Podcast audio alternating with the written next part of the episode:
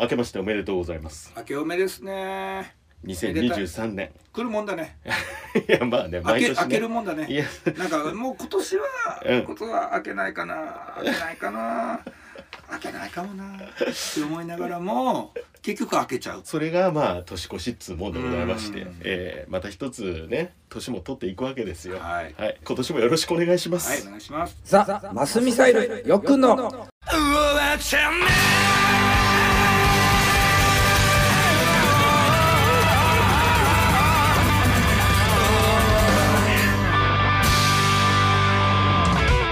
はいというわけでさマスミサイルで歌歌ってますよっぷんこと高木よしきですよくの相手翼っちこと藤沢翼でございます、はい明けましておめでとうございます、とはいえねえー収録はちゃんと12月そうですよ年の瀬ということでなんかね毎年そうなんだよはい1月の放送ってさ、みんな年越してんのに俺らだけなんかハードルを超えてない感じっていうのがでもそんなこと言わなくていいんだろうけどでもさすがによそう12月18で無理よ無理無理無理無理ですうんうんうねんだから我々はなんとなくこう2022年を引きずりながらそうですね皆さんにお会いしてるという状況なんですはいはいはいあのねこの番組メッセージをですねあまりちょっと読んでなかった最近ね、はいあのねゲストが多いんですよ最近そうそうそう僕のその、なんていうか旅中に収録することが多くてそうそうそうツアー中に、するとその共演を無理やりラジオに出すというのがそうなんです最よ近続いててね前々回が京都この時にはたけちゃん来てもらいました、はいはいで前回は福島花尾さんが来てもらって、はいであの感想もいただいてたんですよね実は千葉県茂原市の安坊のママさんはいえー、たけさん明るい人でラジオパーソナリティ向きですよねよくの周りにいるアーティストさんはみんな元気で明るくて素敵一人のアーティストは外してくださいねダブねはい 私の口からは言えないですと、はい、ちなみにたけさんまあたけちゃんのことですがゲストをおゲスなダンプさんと間違えてしまいごめんなさいというああなるほどね結構インパクトあったからあの時はねラジオネーム稲野勘太郎さんはいきなりダンプ劇場が始まったかと思ったらたけちゃん劇場でしたあみんなそう言ったから竹村が登場した瞬間にダンプさんが出てきたのかなと思ったとっていう方が多かったんですよおーじゃあいつかダンプさんと竹村をバッティングさせればいいとこれね番組終わんない可能性が電いや源多とし分ゃねべ竹村喋る隙間ないよあそうラムさんどう ですか引き継ぎなしで喋ってますからでラジオネームあゆみさんもですね、いあの先月は花尾さんの登場その前は竹村さんの登場ということで、まあ、知っている方がゲストで登場して嬉しかったですとちなみに花尾さんは個人的には何年か前に高槻魂で太陽族で出演された時以来だったという今回また歌声が聞けて嬉しかったですといやーいただいております、はいまたあの2022年の周年ライブ、あゆみはねマスミサイルのあの周年ライブにも足を運びましいてやーありがたいですねえー、あまあめちゃくちゃたくさんの人でびっくりしましたんで、いやありがとうございますえー2023年もよろしくお願いしますと。今年もお願いします、まあ、あの2023年になりましてもですね、はいこうしてね番組を続けながらまたまたゲストも迎えちゃおうと無料のものは全部使っていこうそうそうそうそうそうそうね、紹介したいと思います、はいカレー評論家の浜野博親さんでございますよよろしくお願いしますお願いしあれはま確定すじゃねえかカレー評論家をカレーばっか食うよ皆さん伝わりませんけど今ええ着てるパーカーもカカレレーーを片手にっていうもうミュージシャンなんだかカレー屋さんなんだかわかんないですけど今の説明だとミュージシャンの説明じゃないよねまあそう電車要素は今まで出てきてないキングオブカリーって書いてるそうなんかあなたは誰 なのちょっと言う教えてあげてよ聞いてる人に、ピアノ弾きながら、えー活動してますけれども、まあ分かりやすく言うとええ元ヤコゼンというですね、はいあのユニットをやっておりまして、はいそこで鍵盤弾いていた浜野博親が今ソロで活動してますという感じです、はい、もうね出ていただきありがとうございます、ええ本当にお世話になります年の瀬にねあのしのごの行っちゃう45歳ツアーということで、僕と浜野君が45歳でため年なんで、ねしのこの4と5をかけてね、しのこのいっちゃう45歳ツアーということで、今、えー愛媛県は松山スタジオオールっていう楽屋からお届けしている、はい、先ほどリハを終えて、はいね大阪高松松山の3本ですね、はいまあそもそもなんですけれど、はいよっくんと浜野さんと、まあ、どういうつながりがあってこんなことになったんですか、まあ、45歳つながりっていうのもあるんまあ、です出会いはさっきも言いましたけど夜行膳っていうユニットですね、まあ、ご存知の人もいると思うんですけど、まあ、竹原ピストルと天野博親で、えっと、夜行膳というユニットやってました、はいでその頃もちろんマスミサイルやってました、すげえ俺覚えてるのが、下北沢屋根裏で対バン初期の頃しておるおめちゃめちちゃ初期じゃないですか2001年とか2年にしてて、デビューしたてぐらいそうだから21年前とかにマスミサイル夜行膳他にもいたと思う、で当時はそのミュージックマンっていう、えあーープロダクションとかうレコード会社のあったあ雑っ誌、まあ、インターネットなかったから分厚い雑誌がライブハウスに絶対一つ置いてあって、そこにどんなミュージシャンがどの事務所に所属してるかとか連絡先とか載ってて、でそれをバラバラ見ながらウルフルズさんは大輔っていう事務所なんだとか、うんえー中渕剛さんはとかこういう全部いろいろねその虎の巻を見れば分かるみたいなあったあったでレコード会社があったりプロダクションがあったりとかあってそんな中で、まあ、我々はですねウルフルズ大好きだったんで、で鍵盤もバンバン押し出してるバンドでもあるのでそうですねえー大輔ちょっとすごい興味があって、ええー大輔というプロダクションはいにデモテープを送りました、うんな連絡が来ました一は回い事務所に遊びに来てよってなって、うん副社長から言われました、でガチャガチャ言いました、ほな一回ライブに遊びに行かしてなんていう感じのことも実は言わずに、その下北沢で姉の日にその副社長とウルフル圭介さんはい今もよくしてもらってますそうケでイすアよンねと副社長がお忍びでマスミサルのライブを、なんか俺だけの目じゃなくてアーティストの目からしてマスミサルどうかっていうのを見てほしかったらしくてなるほど来てくれた、んでその時ヤコテの対バンやってはいはいでその時に屋根裏んにはじめちとせさんが見に来てたらしい、あーあの時そうだねあのうちらあのヤコセンはオフィスオーガスタの所属だったからそうですよねその千歳ちゃんがちとせちゃんいやいやそうって言ってますけど呼び方は呼び方だからその時あんなもう言ってみたら下北沢一の豚小屋と言われたあのねあ ものうボロ屋ボ根ロ裏、だね屋根裏にはじめちとせとウルフルケースがいるっていうそうだねもうもちろんすごいぞこれはすごいアーティストは輩出はしてるけうど、んうんうん屋根裏でやらなくなった後どんどんすごくなっていってるわけで、うんうんうんその瞬間にはじめちとしさんとケイアンがいるっていう謎の日に多分初対バンあその時が初対話初対バンうんでその時ほとんど喋った記憶ないよ喋ってないいや何をやってそんなにこう仲がむつまじい感じになった忘のれた忘れたね まあでもそれまあヤコゼンとしての浜野博親でありまあっそうてだいようねとこからまあなんかだかだって二人吉祥寺の飲み仲間でしょらそれもそれがあったからこそよそうだよねなんか何があって飲み仲間になったのかとかあんまり覚えてない よね思い出せるだからどっちにしろ飲むようになって仲良くなったのは間違いないね、でそんな中でうちの鍵盤キーボーディストが抜けた時にサポート鍵盤やって手伝ってもらったりもあるし、まあ、もちろんこうやって僕をこの弾き語りの世界に引きずり込んでくる、まあ、話せば楽になるんですけど、うんうんうんっていう情報にでもありという感じでなんか気が付けばこうもうズブズブになってたズブズブですねで21年経ってんだねそうですね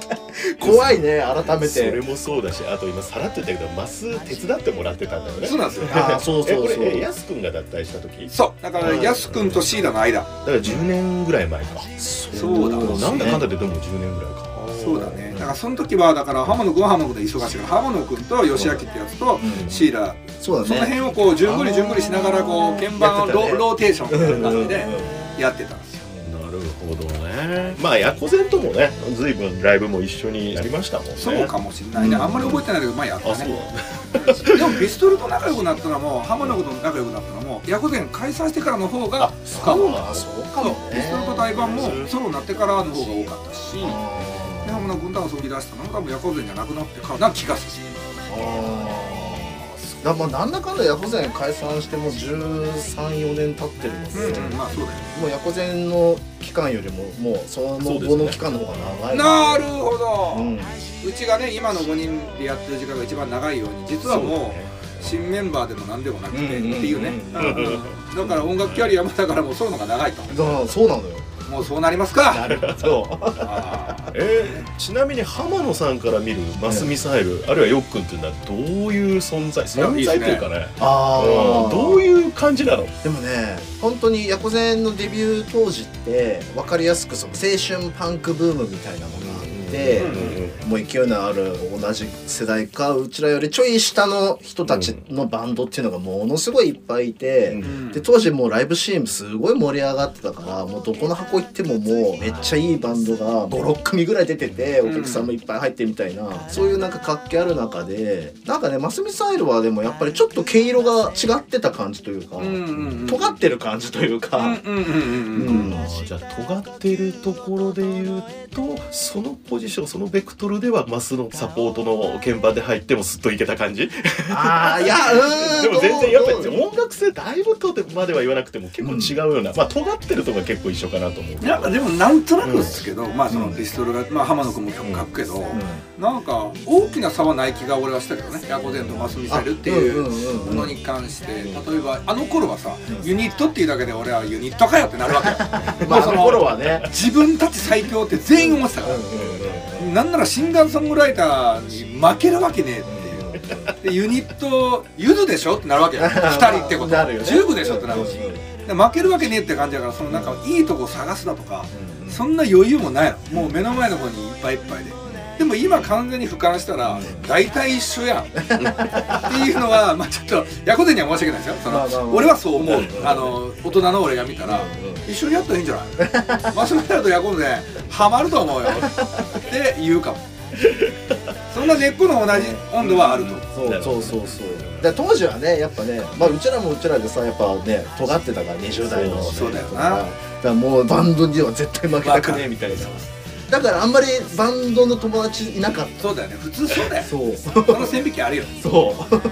ろが吉祥寺の飲み仲間そう 酒がつなぐよねね酒はいいけどねというそんな現在シンガーソングライターの浜野博親さんに、え ねご登場いただいてます、はいちょっと一曲聴いてもらおうかなと思うんですけそうどですね今一番お聞かせしたいお曲をタイトルコールしてくだなさいるほど、はいじゃあ分かりましたじゃあ私の去年の5月に、えー新しく出したアルバムから浜野博親で「マイバックページ」聴いてくださいこの街の景色にも誰かを重ねてしまうよ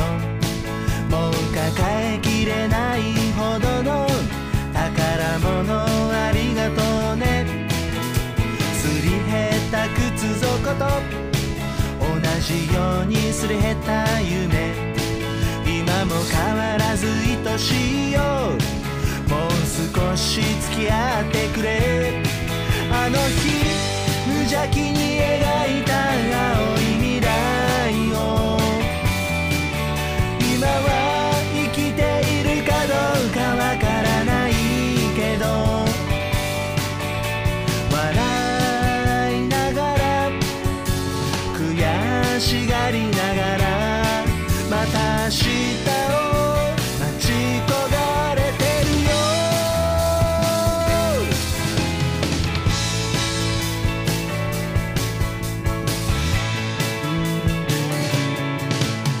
旅立ちの理由も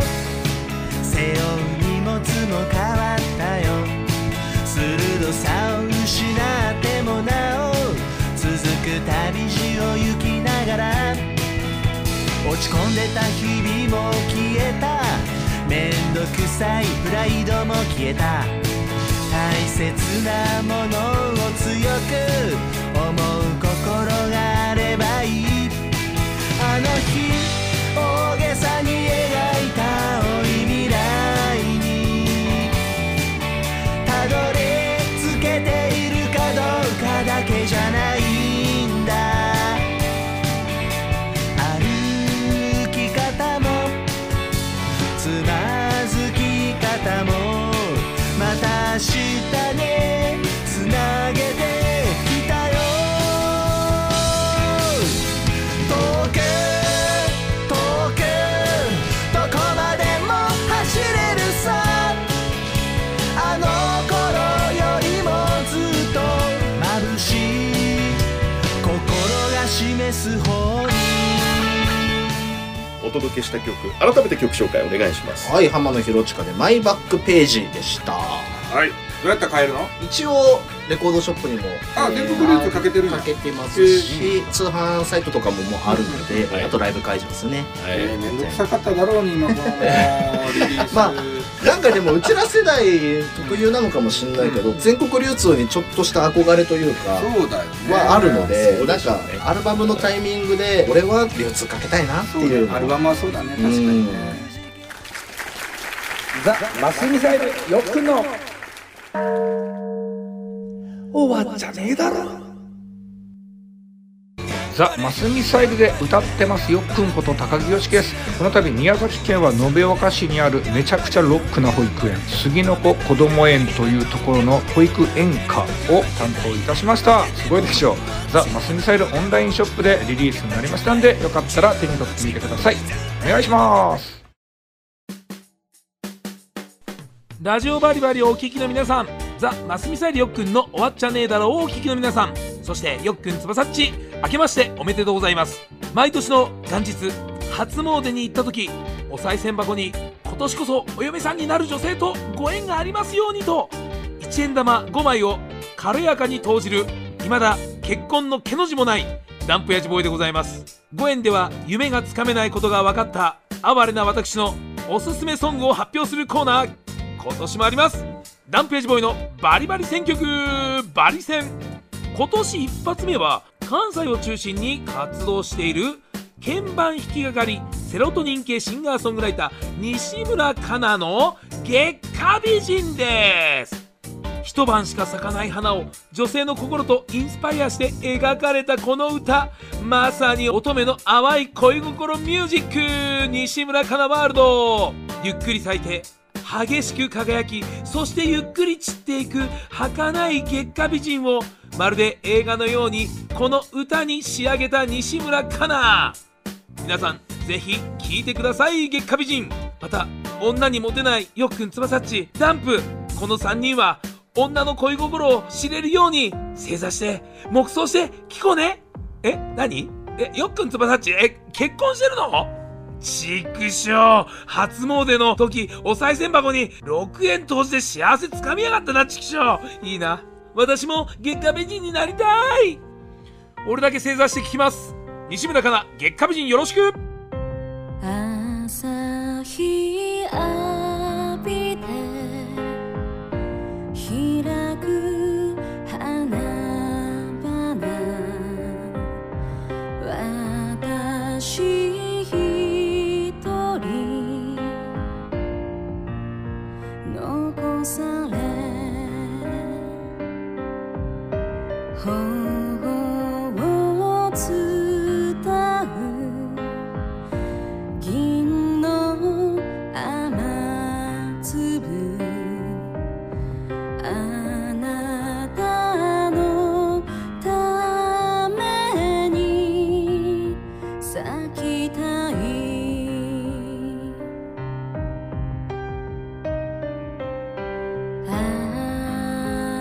ああ今日がまた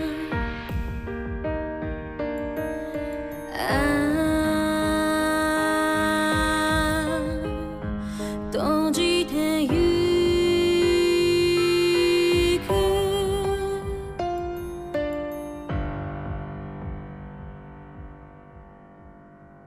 鮮やかな月の下眠ることなく祈り続ける私の声届くかなくれる空をそっと見上げて私歌い続ける「月は満ちる」「心がけてく」「あなたの姿薄れゆく」「ああ今日がただ」「ああ過ぎてゆく」ダンプオヤジボーイのバリバリ選曲今日は西村かなさん月下美人こちらをお届けいたしましたかなちゃんは僕共演してますからねこの前のねあの八王子の夕焼け小焼け音楽祭一緒に出超ま手したけ作ど手作りフェス八王子市はい 手 作りフェスえええダンプ監修、うん、そうです。えー野外フェス出まして、うんえーそこで僕見てましたよはい。お客さんの煽り方とか、んもう一流のプロミュージシャンですねやっぱね初めてお会いしたんですけど曲のテンポというかリズムというか突然こあそううドラマチックに変わはっいてはいはいいくというか、別の曲がもう一個ついたぐらいの勢いですよねあとまああの専門的なあれになるんですけど、まあ、和のメロディーで、うんうんえっと、ドレミソラソミレとかファとシを抜くと、まあ、和のメロディーになるんですけど、えーそういうのを取り入れた結構その見た目はすごいあの西洋系の顔 立ちと、えー西洋系のユニフォームっていうかステージそ衣うだ装ねのそ方うだったがねそういやえーそのようなちょっと和を感じさせる歌を歌うっていうところのギャップに、えー非常にうん燃えたというか燃えた燃え燃えさせ顔てラジオだからわかんないけど顔燃えさせていただいたというか、えダンプオヤジボーイのバリバリ選曲今回は西村かなさんの月下美人お聴きいただきました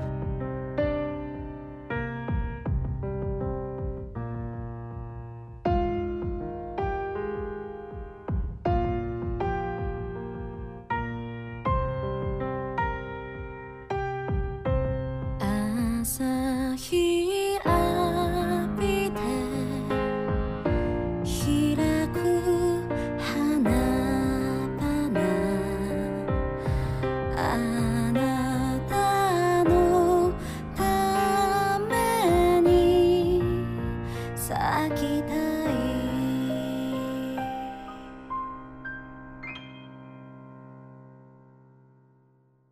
ーザ・マスミサイルのよっくんこと高木よしきです香川銀行シラソル公式テーマ曲「スローオフ」という楽曲の入ったアルバムがアナログリリースっていうんですかねちゃんとその CD として発売になったっていうことを今言ってるところですよろしくお願いします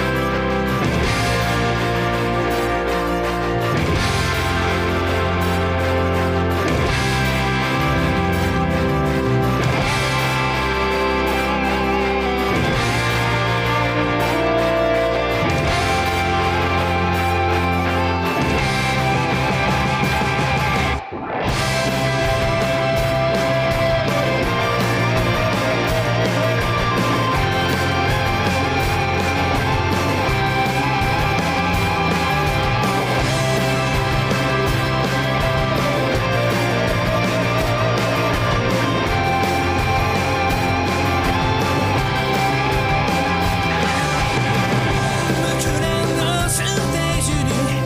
全部連れてこう汗も涙も消える全後悔も無垢なのステージに全部連れてこう笑いだった日々は涙してゆく全部連れてこう全部抱きしめよう戦うってことはきっとそういうことだろう夢はこの手に感謝をこの胸に全てかけてやろう全部連れてこうこのステージにどれくら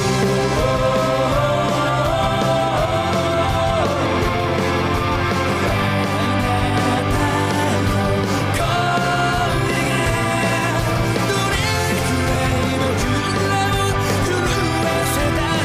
「どうもありがとう」「今日もありがと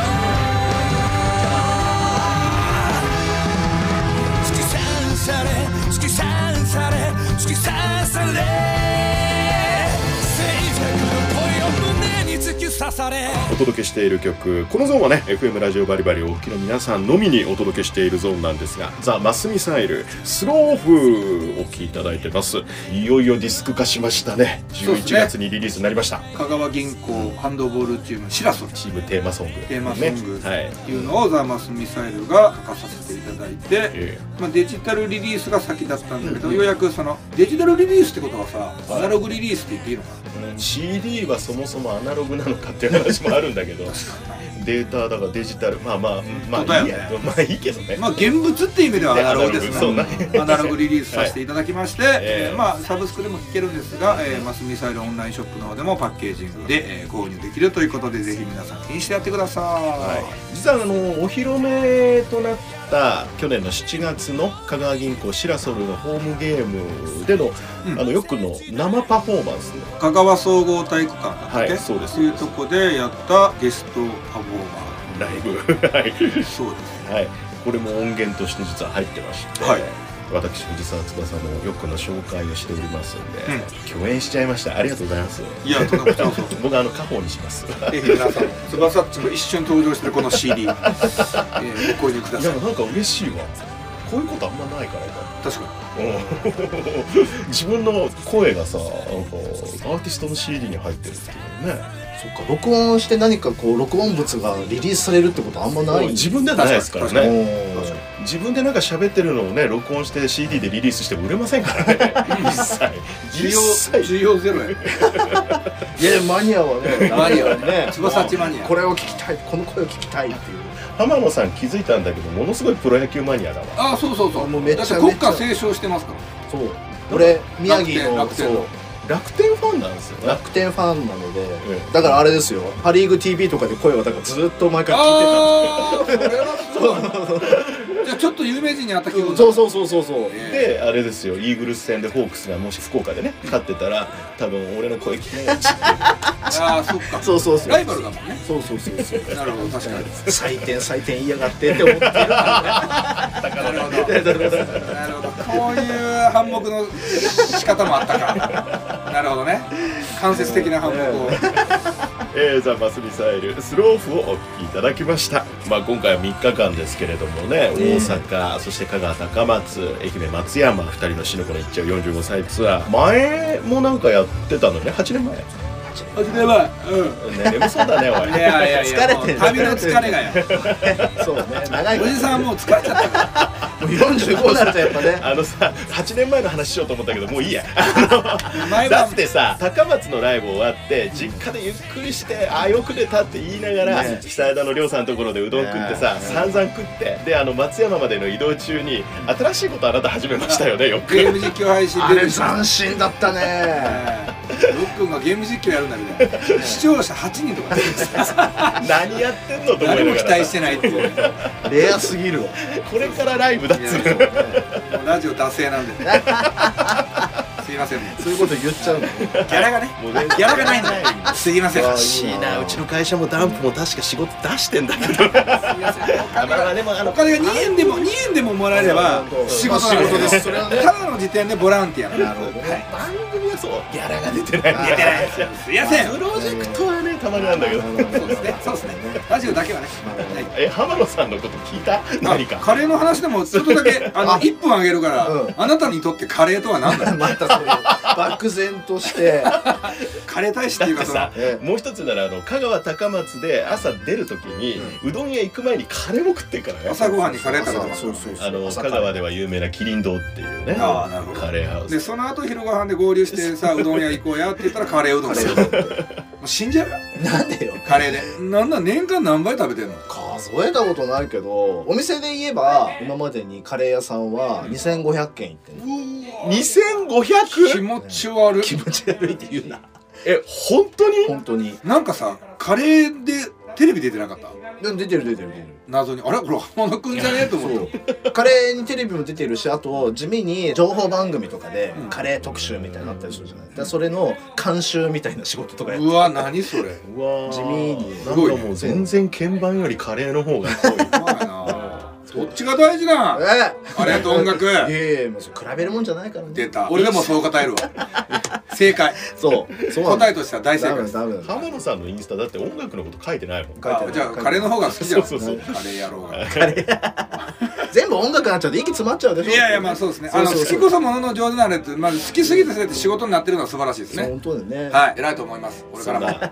浜野さんでございます。カレー陣でくださいえー今後のカレーの情報をぜひ。はい頑張ります えーライブとか、なんかあのお知らせがあれば。ああそうですね、まあ去年出した、えーアルバムですね、えーそれを持って今年はいっぱいいっぱい全国回ろうかなっていう感じなので、そのアルバムをぜひぜひっていう感じですね、はい、あとなんか創業祭でもあるんでしょ創業祭って何よって感じだけど創。業座がこのねしのごの言っちゃう45歳の私がん2月の24日にはい誕生日を迎えて46になると、毎年大創業祭って言って誕生日の時にワンマンをやってああなるほどなるほど、ええなるほどね、はい。これもちょっとチェックいただきたいですぜね。ひぜひぜひぜひ浜野博親という人類が誕生した創業祭そうですよね、はいはいはい皆様のお越しをお待ちしております、おっすそしてあのカレーの話もいいんですけれどもね、うん鍵盤の音色をぜひあ聞いそうてでいすたねだいて、そうですねそして歌う浜野ひろちかも聞いていただいてとえええええいうことでござあいますのピアノの滑稽のとこも茶色にし ちゃう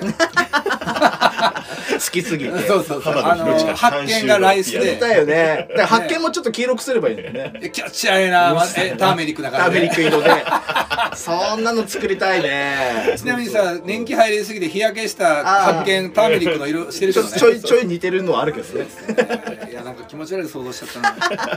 っ たなよっくんからもお知らせはどうです かナイス能動的に情報はゲットしてください、はいもう最近言わなくなった ね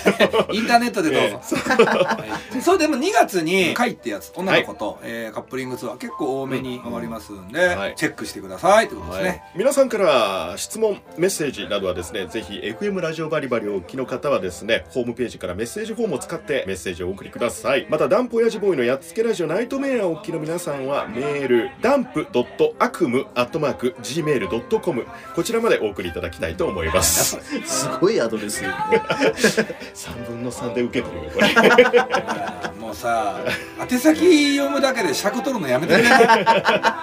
つい悪夢ってなるからみんなその引っかかりを覚えるのであの重要な こういう手があったかそうなんだよ時間減るんだよ終わっちゃねえだろポッドキャストも配信中でございます検索してぜひね過去の放送分も聞いていただきたいと思いおま願いすします、浜野さんまた今後ともよろしくお願いしぜまひすぜひお願いしますお願いしはます創業祭も楽しみにしております、い頑張りますザ・マスミサイルよっくんの終わっちゃねえだろお相手はさあマスミサイル歌ってますよっぷんこと高木よしきとそして今日のゲストでした浜野ひろちかよっくんのお相手翼ちこと藤沢翼でしたまた来月私もよろしくです。このような人並みに絶望するけれど笑って暮らしてますからだからもう心配せんで大丈夫っていうセリフがいい年こいてまだちょっと全力では言えそうもないですけどでもね